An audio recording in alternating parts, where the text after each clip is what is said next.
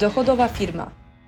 Podcast dedykowany przedsiębiorcom szukającym sprawdzonych strategii w biznesie, które pozwolą im zwiększyć dochody z wykorzystaniem najnowszych trendów i narzędzi na rynku.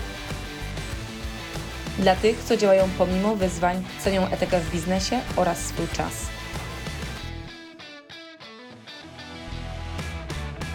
Do tej pory jeździłeś na spotkania, było Ci dużo łatwiej domykać transakcje, ponieważ spotykałeś się fizycznie z klientami, a teraz starasz się odnaleźć w tym świecie online i do, nie do końca dla Ciebie to jest naturalne. Na samym początku chciałam Ci opowiedzieć tak naprawdę to, w jaki sposób ja przeszłam tą transformację, bo e, faktycznie w swojej pierwszej firmie, pierwsze 10 lat pracowałam dla kogoś w korporacjach i tam było normalne, że się jeździło na spotkania. Potem założyłam swoją pierwszą firmę, gdzie sprzedawałam do małych przedsiębiorców, to było takie rozwiązanie związane, rozwiązanie związane z lojalizacją klienta indywidualnego.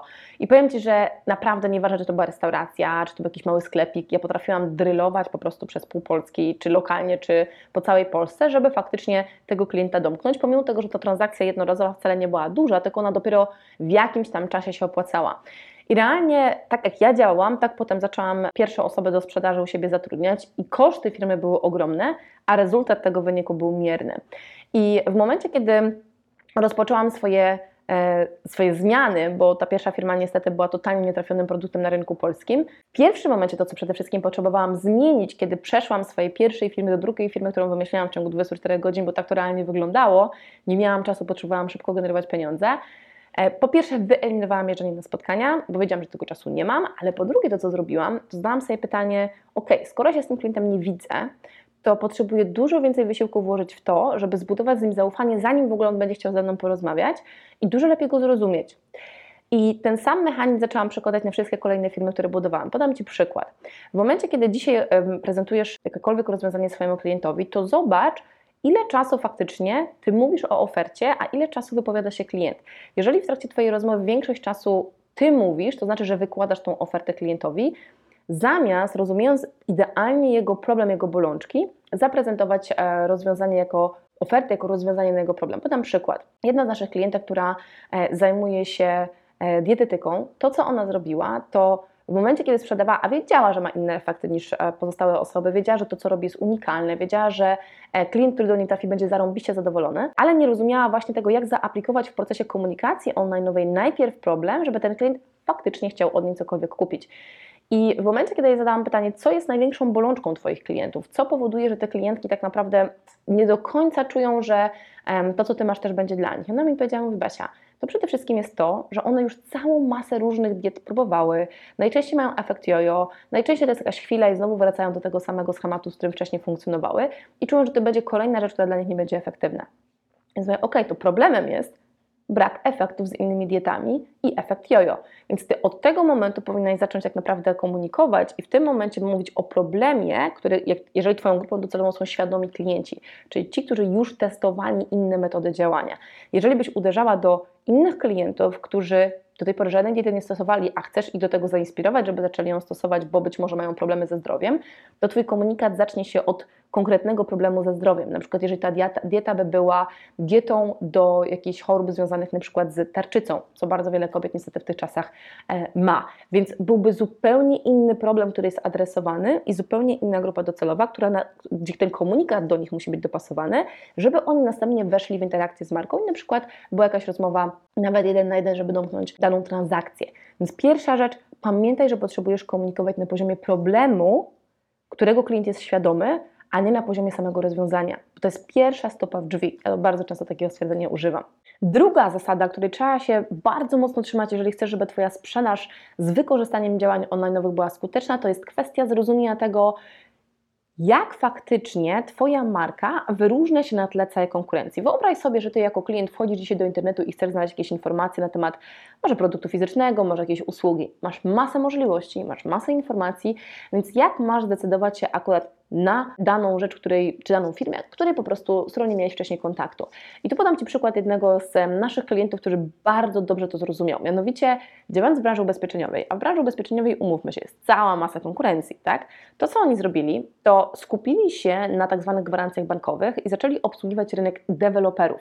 Czyli popatrzyli, w czym mają doświadczenie w tych ubezpieczeniach, co im fajnie wychodzi, gdzie jest wystarczająco duży rynek, czyli czy jeżeli wybiorą określoną grupę docelową, czy to, to nie będzie tak, że to będzie pięć osób na rynku, czy faktycznie ten rynek będzie wystarczająco duży, że jest sens strategicznie, długoterminowo tam e, tą komunikację do nich dopasowywać. I okazało się, że rynek jest spory, że jest bardzo dużo potencjału, jest ogromna ilość tak naprawdę tych nieruchomości, które cały czas nowe powstają i jest sens na tym się skupić. Więc jako firma ubezpieczeniowa skupili się na tym, czyli co ich wyróżniało że mieli dużo wyższą skuteczność załatwienia takiej gwarancji bankowej dla firmy deweloperskiej, co spowodowało, że oni w bardzo szybkim tempie zaczęli pozyskiwać nie tylko małe firmy, ale również duże korporacje.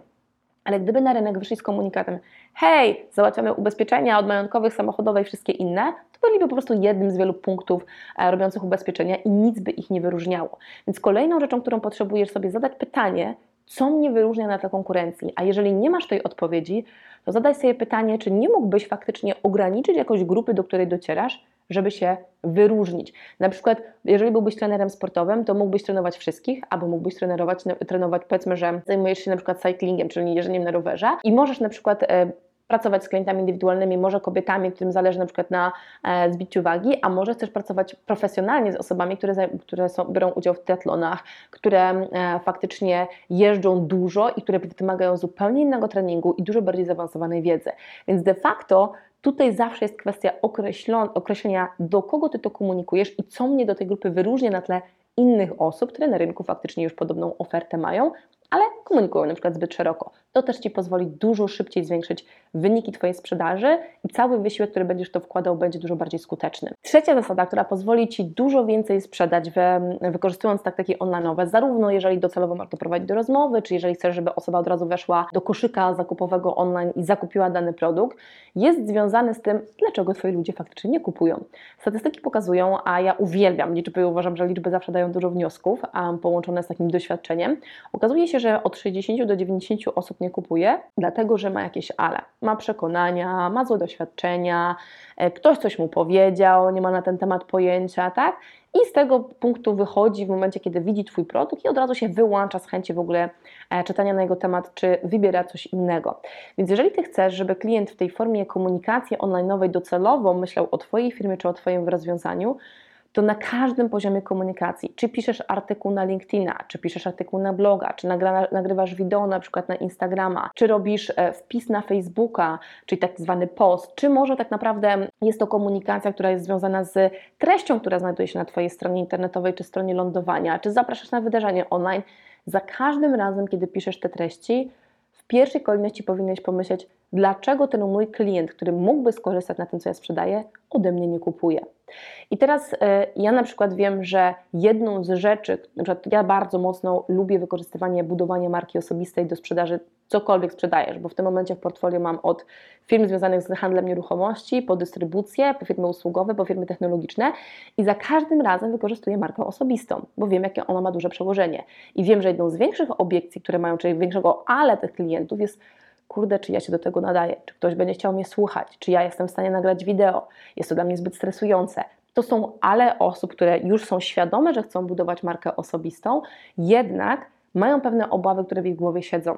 Więc jeżeli dobrze zadasz sobie pytanie, kto jest osobą, do której ja chcę dotrzeć i na jakim poziomie oni są świadomości tak naprawdę tego, czego potrzebują, to dopiero na tym poziomie dopasowujesz komunikację, która potrzebuje zaadresować ich ale. Wówczas dużo większa grupa osób wejdzie w interakcję z Twoją marką, a następnie zdecyduje się na zakup Twoich produktów czy usług, zanim będzie interakcja jeden na jeden, również w interakcji właśnie takiej masowej, kiedy więcej osób czyta Twoją komunikację. Mam nadzieję, że to jest dla Ciebie jasne. Mam nadzieję, że jakby rozumiesz mniej więcej logikę tak naprawdę tych wszystkich elementów, które pozwolą Ci być dużo bardziej skutecznym w działaniu online'owym. Ja dużo więcej o tym będę mówiła podczas e, całodniowego szkolenia dochodowa firma, które organizuję już niedługo. Link znajduje się poniżej. W kwietniu, 10 kwietnia mamy wydarzenie, gdzie pokazuję cały proces od tego, jak zwiększyć efektywność działań sprzedażowych jeden na jeden, po wykorzystanie dźwigni sprzedaży jeden do wielu i w jaki sposób automatyzować dużą część procesu sprzedaży, nawet jeżeli sprzedajesz produkty droższe, które wymagają rozmowy, tak żeby móc domykać te transakcje w jednej, dwóch rozmowach.